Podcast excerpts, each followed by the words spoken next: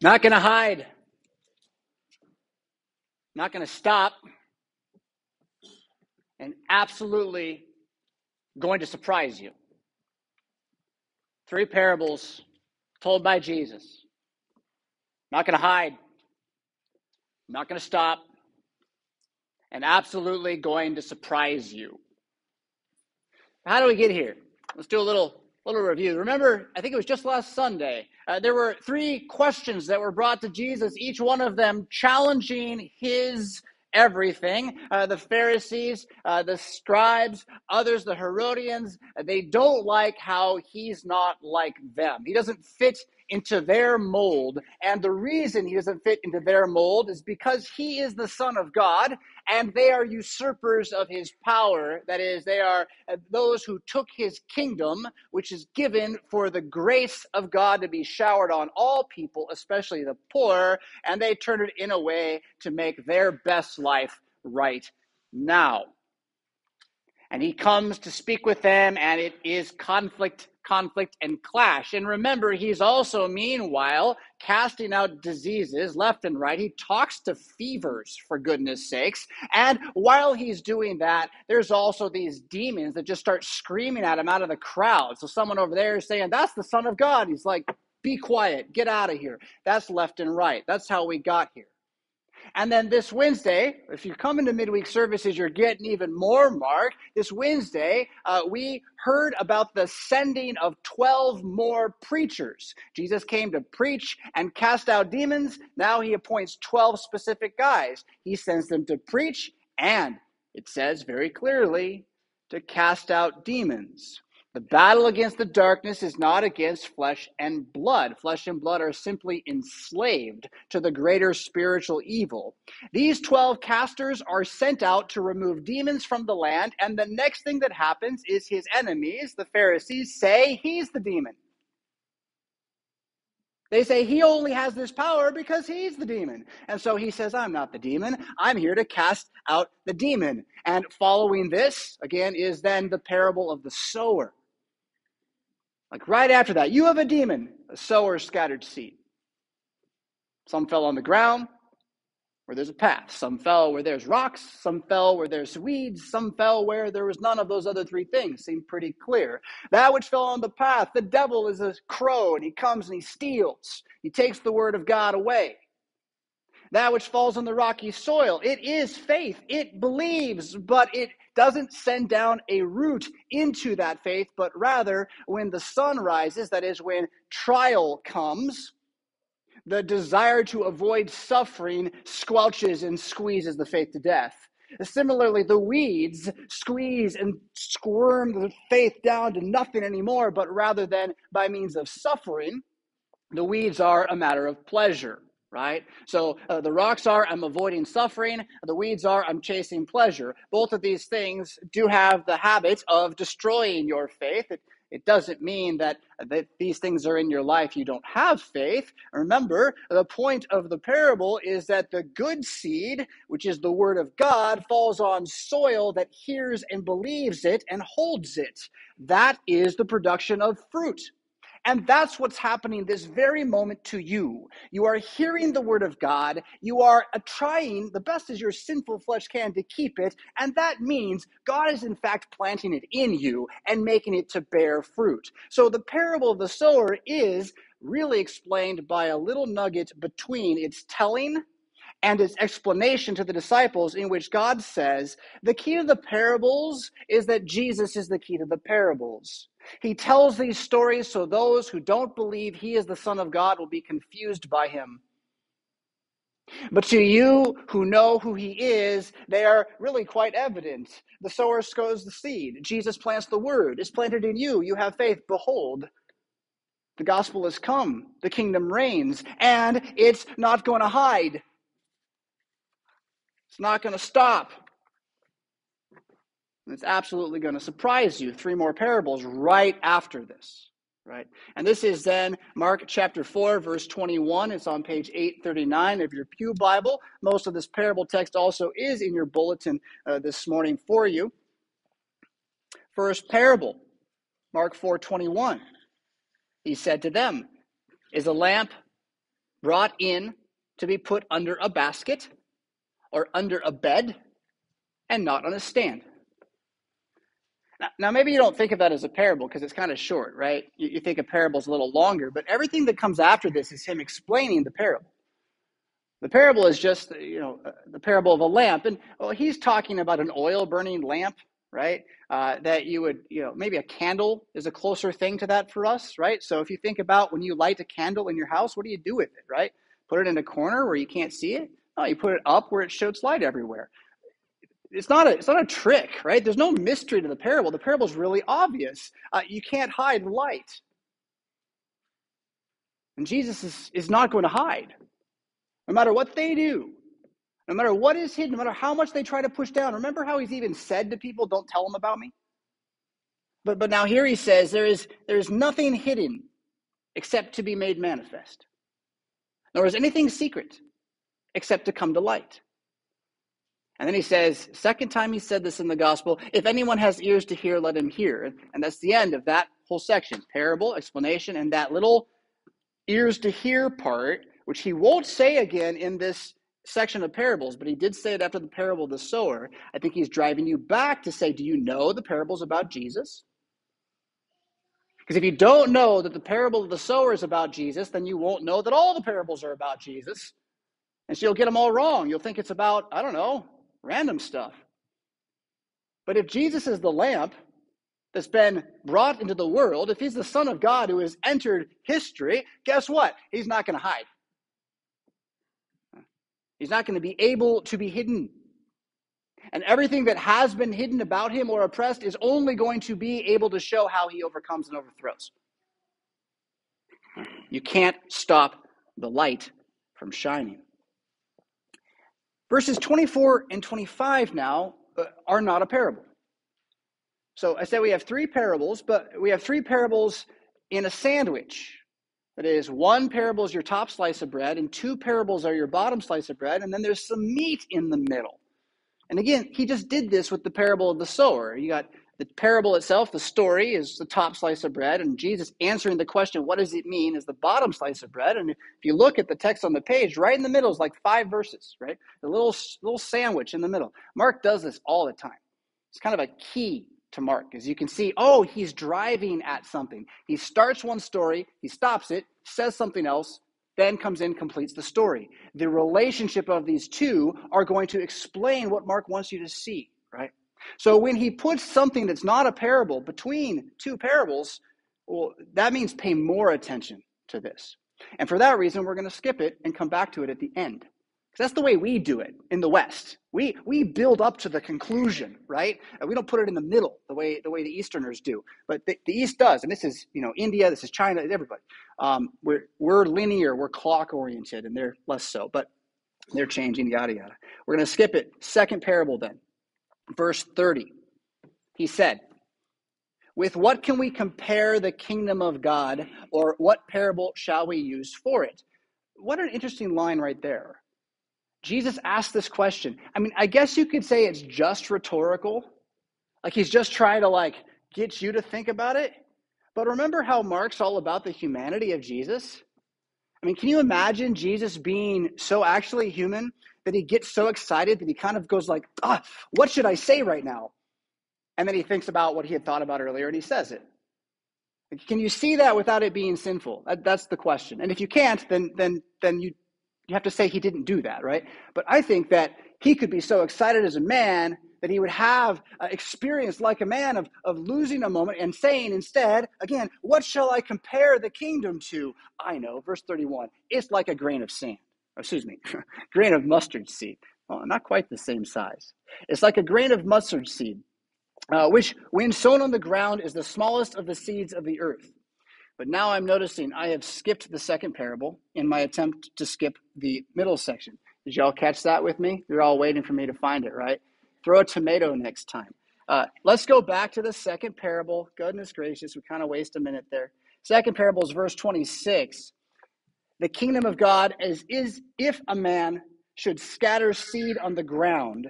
Now, the story goes longer here than one verse. He sleeps and rises night and day, and the seed sprouts and grows. He knows not how. The earth produces by itself first the blade, then the ear, then the full grain in the ear. He's getting poetic. He's getting poetic. He's really into this story quite a bit. Yeah. But when the grain is ripe, at once he puts in the sickle because the harvest has come. And now, no explanation to this one. Right now, we're back to where I just took us a moment ago with what shall we compare to the kingdom of God? He gets, you know, so excited about it. So what's going on here. It's it's a beautiful story. It made sense all the way through. There's seed that's on the ground. Farmer goes away, grows. Farmer comes back and harvests it. Right? Not going to hide. Not going to stop. The kingdom of God comes without you doing anything. The farmer, as much as a farmer does, don't let me ever, you know, be heard to say farmers don't work hard. As much as a farmer does, he doesn't make the crop grow. Nothing he does makes that plant grow. God makes that plant grow. So, also, then, the Word of God, creating faith in your life, in your personal heart, in your family's life, around your dinner table, here at this communion here, uh, that is all up to God to do, and He's not going to stop. Like a seed that grows, uh, He's not going to stop. He's going to bring life. Life doesn't stop. That's, the, that's part of the gospel again. Jesus died uh, Jesus rose, right? Or I should say this way Christ has died, Christ is risen, Christ will come again. Life can't stop. Not true life, not real life, not eternal life, not the life that is God. It can't stop. Jesus has put that life back into man and then gave that life into death in order to give it back to you. Huh? And so, like a seed thrown on the ground and then just walks away. The word of God Jesus plants upon the earth going to do its job. The kingdom of God's not going to stop. No one can put it down. In fact, history has shown that anyone who tries to violently subjugate Christians only increases the number of people who believe in it. It's a weird thing. You know, pastors sometimes talk about this like, should I actually pray for persecution? Because I know I'd have more members then. Right? Is that true? I don't know entirely, right? But but the idea is there that when we suffer, we hunger for God more. And we are able to see that He is there for us behind the suffering, right? I'm sitting here trying to make that seed grow, and I finally fail in my own eyes. I finally give up, and then it grows anyway. And I have to go, well, wait a minute. Maybe I'm not God after all, right? And I know you don't have the thought every morning, I'm God. Like, you don't have to think that through in order to act like it. But you wake up with a flesh that actually thinks that every single morning, right? So isn't it kind of good news? I think this parable is the gospel. It's good news that the way God sees his kingdom coming into our life is that he's going to plant a seed and make it grow in your life. Like it's just it. That's it. That's the kingdom of God, right? And now he gets so excited, like I did a moment ago, that I jumped ahead. Uh, with what shall I compare uh, the kingdom of God? It's like a grain of mustard seed which when sown on the ground is the smallest of the seeds of the earth, yet when it is grown, excuse me, yet when it is sown, it grows up and becomes larger than all the garden plants and puts out large branches so that the birds of the air can make nests in its shade. This one's probably the most familiar of the three parables to you. Uh, the mustard seed idea has been around cultural Christianity for a while. It is a hopeful idea. And so uh, it is sad to me that sometimes that idea gets a little twisted and, and, becomes something of a burden to people, wherein they believe that it's from a different parable, but they're tied together. That if I just have faith the size of a mustard seed, then this thing I've wanted forever will, will, will come to me. And so they burden themselves trying to create just a little more faith so they can get, I don't know, whatever it is, healing, you know, a good friend. But the point is, they've come to believe that they need to manufacture their own faith to get God to give them things. What a horrible, horrible way to live every day. Right? Whereas the point of the story coming out of it's not going to hide, it's not going to stop. God's doing this is that this kingdom of God that's not going to hide, not going to stop, right at this moment in history where Jesus is there, you can barely see it. You can barely see it. And, and, and that continues, I think, to some extent to this day. Because honestly, when you baptize a baby, you can barely see it. I, I don't actually see the Holy Spirit at all. The only way I see God working in baptism at all is I believe the words that I hear about the water as it pours, right? And the Lord's Supper, right? You, you can't see it. You can't see Jesus' body and blood. You can break it open, you can break it down, put it under a microscope. You're not going to find body and blood particles down there. Because again, uh, the grain of mustard seed, it's going to surprise you. It's going to become something it doesn't look like it's going to become. And, and not just, I mean, seed to flower is a pretty crazy transition by itself, right? But now he's just saying that the smallest of them becomes like this grand bush. You can't tell what's coming, but it's not going to hide. It's not going to stop. Now, what, what happens next, uh, that we're going to dig into verse by verse at the later service. You can always catch those sermons online or on YouTube. But what happens next is everything he just said takes place again where he is going to refuse to hide what he is, who he is, what he can do. He's not going to stop confronting the darkness, and he's going to surprise everybody. So much so that the people who he helps the most are going to ask him to go away. It's just too much. And, and these stories often are not told together. They often show up in lectionaries, so you're familiar with these two stories I'm about to share, um, but you probably don't usually hear them right next to each other. And the first one is that Jesus and his disciples get onto a boat. The crowds are pretty heavy around them. They go out into the, into the Sea of Galilee, and a big storm comes. Right now, what I want you to do for a moment um, is not. Uh, I want you to convince yourself that the Sea of Galilee is actually more like the ocean than like a lake. Okay? I want you to hear the difference the the Great Lakes, the Lake Michigan, you know, it's not the ocean. It's not the ocean. That's a big, big body of water. And you go out there on a little boat that's 10 feet long, and a storm comes, and you might as well be on the ocean a little bit. I mean, it's not a nor'easter out in the North Atlantic, but it's it's going to be rough, okay? And this is the way the Sea of Galilee was as well. It's a great lake. It is an ocean to the minds of the people who live and work on it. They're adrift at sea, and the worst kind of storm that could possibly come upon them in their experience in Galilee does.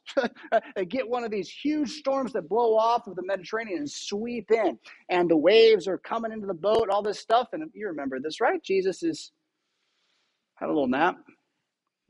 I mean, he's been working right? There's the humanity again. Like he just had to close his eyes for a few minutes there.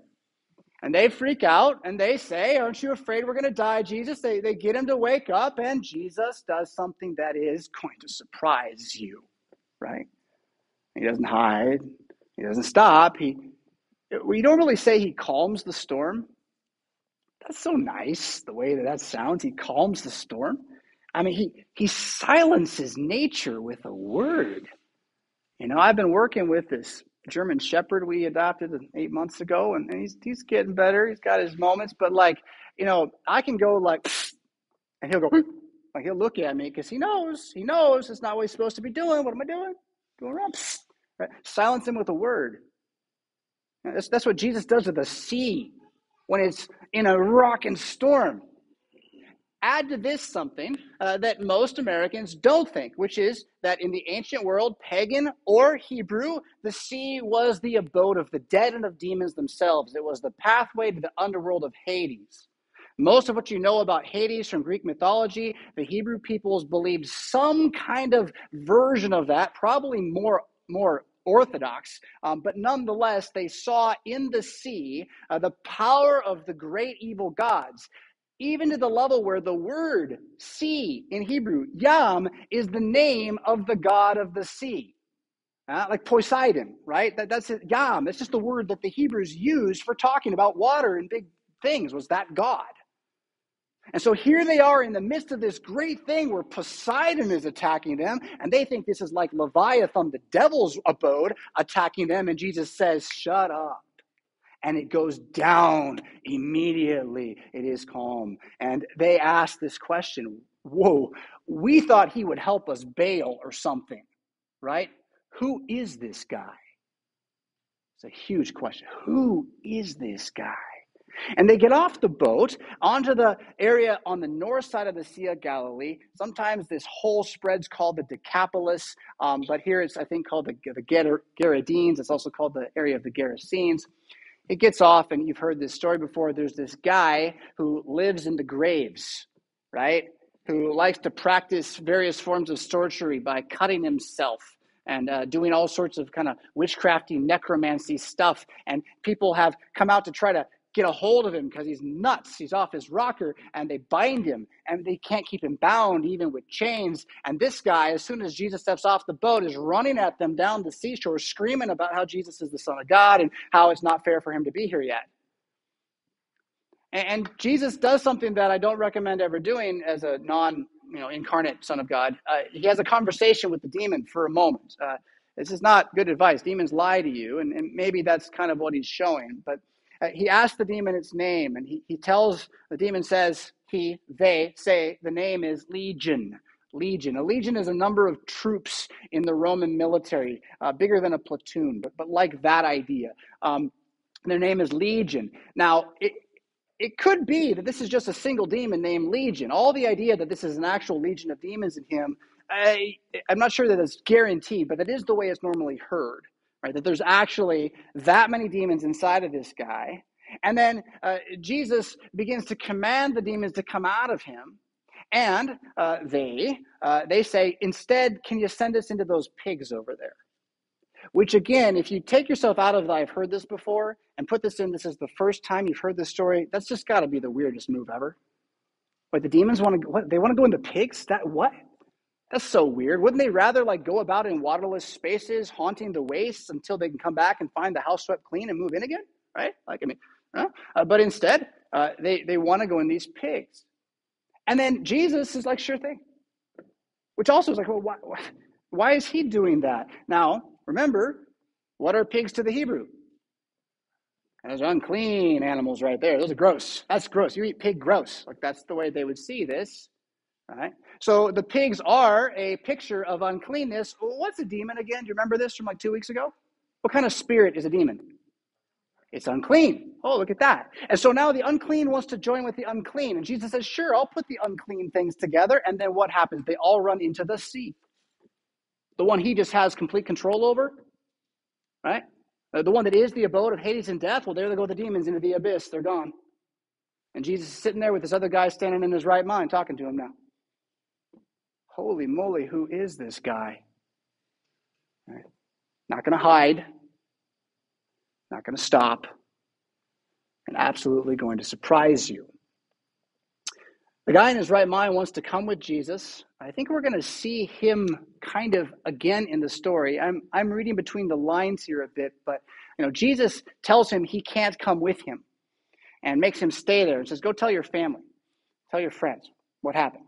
I mean, he has family and friends. It's been a while, I imagine, since he's gone and had dinner. You know, um, so Jesus leaves. Jesus will come back to this shore uh, sometime later in the text, and there are so many people here that are waiting for him. And they're all like, We heard what you did. And he starts doing it again. So there's there's a moment here where this guy is actually going to go and be the light that can't be hidden, that doesn't stop, that absolutely surprises you because he's not an apostle. He doesn't have the power to cast out demons. All he's got is Jesus fixed my soul. And a whole crowd's going to come meet Jesus because of what he says. I could try to turn this into some sort of like little now you go be a missionary nonsense. I'd rather you hear it as this is just what God's going to do to you. That's what he's going to do to you. He's called you out of darkness into his marvelous light. He's going to pull you out of whatever dregs you found, the thorns and the rocky soil on either side that always taunt you. He's going to drag you through that, clean you up, and set you on a pedestal, shining with his own light for all eternity. And this is an oath he has sworn not only to our father Abraham, but to you specifically in the waters of your holy baptism, which he confirms every single Sunday that you feast upon his resurrected body and blood. He's not going to hide. He's not going to stop. He's going to absolutely surprise the world, and you get to go along for the ride. You're not going to be able to be hidden. You're not going to be able to be stopped. And you're going to surprise even yourself with the power of your ability to trust the eternal word of God that enters you to give it to you. Now, we did skip over one little section, right? Let's, let's go back to that little section that I said was sort of the meat of this. Back in verse 24 of chapter 4, where Jesus says, then, pay attention to what you hear. With the measure you use, it will be measured to you, and still more will be added to you. For to the one who has, more will be given, and from the one who has not, even what he has will be taken away. All right. Let's look at the second verse first here, right? To the one who has, more will be given. This is not about your bank account, ever. This is about your trust in Jesus Christ. And if you have some, you can just know you're going to get more. From the one who has not, right? he doesn't know Jesus is the secret to the parables. Remember, that's what this is all about. Doesn't know he's the Son of God. The one who has not, even what he has will be taken away. He thinks he's got some God. He thinks he's got some faith, the, the, the pagan, right? He thinks he's, well, I'm not religious, but I'm spiritual, right? I love God. I'm a good person. You've heard it before. Even what he has will be taken away. But, but for you who know that uh, what you have, faith, is going to only increase, then you can also know with the measure you use, it will be measured back to you. Now, this is not about being saved. This is just about how much wisdom do you actually want. Because if the only devotional life you have is to read one Bible verse a day, followed by a paragraph of devotion about it, you'll get one kind of growth. Whereas if you read a psalm every day, a chapter out of some other book every day, a chapter out of the gospel every day, you're going to get a different kind of growth. And I would suggest to you it's just going to it's just going to be medium faster. You know, I don't think it should be surprising. The measure you use, the measure you get. What goes in comes out. So now that you have the word of God going in, he's basically saying, so go get some more. yeah? Pay attention. That's how it started. Pay attention to what you hear. Pay attention to what you hear which I might suggest even means take a note, you know, write it down. No, I don't think that's what Jesus is saying. There wasn't pen and paper available right there by the Sea of Galilee. But but the point is remember it, right? Remember it. Pay attention to what you hear. Uh, Jesus is not going to hide. He's not going to stop. He's going to surprise the world. He already has. He is risen. Alleluia. And, and Deo Volente, He is with us not something to doubt at all. Every step you walk, He has prepared for you that you might be an extension of His light shining in the darkness. That's a promise. Alleluia. In the name of Jesus, Amen. Since I did it again, I'm going to say one more thing. I can't stop saying that word. I can't. I know it's Lent. And I've had people say, Pastor, you're saying that word during Lent. And, and the thing is, I've worked so hard to get my little, I spill the coffee and I go, to turn into hallelujah, that I do not want to stop praising Jesus even because it's Lent, right? So please bear with me. I'll try to keep it out of the sermons. But if it pops out, just just know it's it just means praise Jesus, yeah? I won't say it again. Amen.